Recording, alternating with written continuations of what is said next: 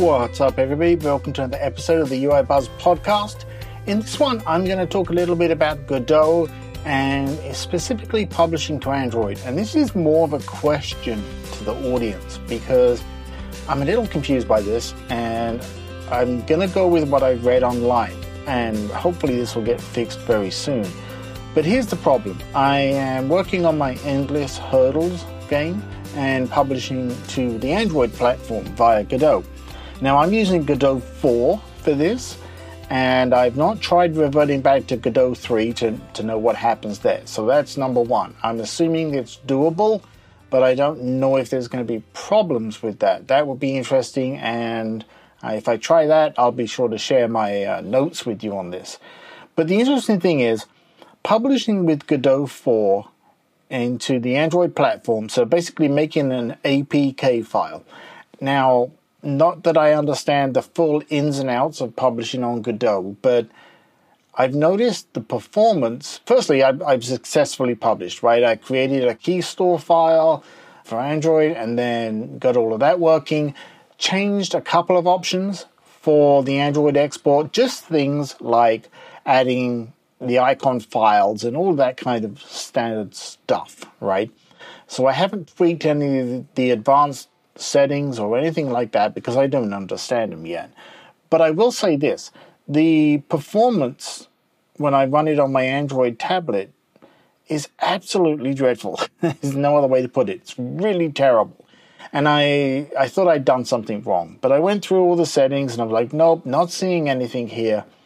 And of course, naturally then went online to see what other folks were experiencing. And turns out I found two things. And I don't know the relevance of this because some of them are not exactly new posts. So if you know better, please reach out to me at UIBuzz on Twitter or go to peterwitham.com and let me know. But there's two things of note. Firstly, it seems that people are accepting and recognizing that for some reason, exporting in Godot 4 is really terrible performance compared to Godot 3 when it comes to the Android platforms. Now, again, this is a slightly older post, but I don't know, but that's why I'm thinking about going backwards to Godot 3 and trying the export. And the other thing they mention, and forgive me if I get the name wrong, I'm not that familiar with this, I think it was like GLE 3, and they were saying, go and set it to use GLE 2, something like that. And people have had good results with that. Now, I don't know if that was with Godot 4 because they didn't specify.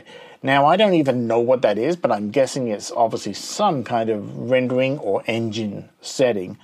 But when I was looking in the export for Android and the project properties on Godot, I couldn't find this option anywhere to try the different setting. So if anyone knows about that, reach out to me. Let me know. I'd really want to get this testable beta version out for my beta teams to play with on the Android platform. But right now, this performance is so bad that I can't even play it myself, let alone export it for other people to test it. So I need to get over this. Now, the good news is I still have plenty of work to do on the game in the Godot version. And I'm working on that in the live streams. I'll put a link in the show notes. And as I've mentioned before, making a game like this, I'm building a course for it.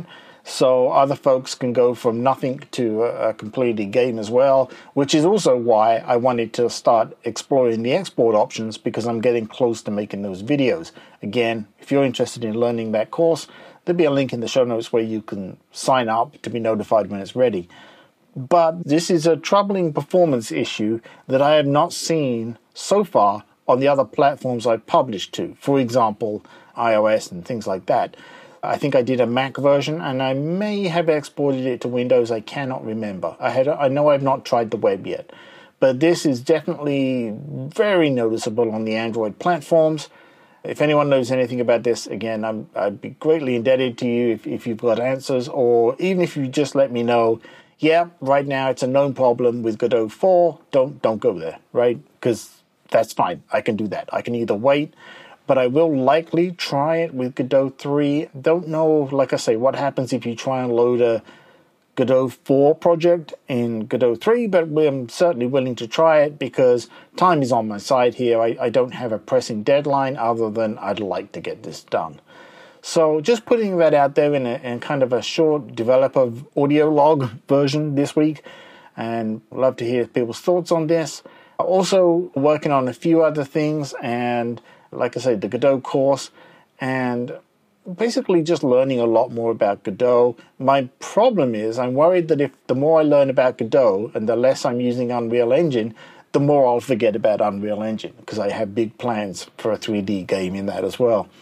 On top of that as well, I've also been working on the SpriteKit version and putting some updates in there with a unified interface, and I've mentioned before the Game Center support, which is very interesting, very close to shipping that, I think. So far, not seeing any bugs as far as that version, so I may ship that version out to the App Store on iOS only and see where we go there, but people seem to be competing with that, and the leaderboard is working exactly as I expected. I'll put a link in the show notes for that version of the game if you want to play it. Other than that, folks, that's it. Just a lot of stuff going on this week. If you would like to come on the podcast and talk about your app or game development, you are more than welcome to. Again, reach out to me, peterwitham.com, or at UIBuzz on Twitter or X or whatever they're calling it this week. That's it, folks. Speak to you in the next one.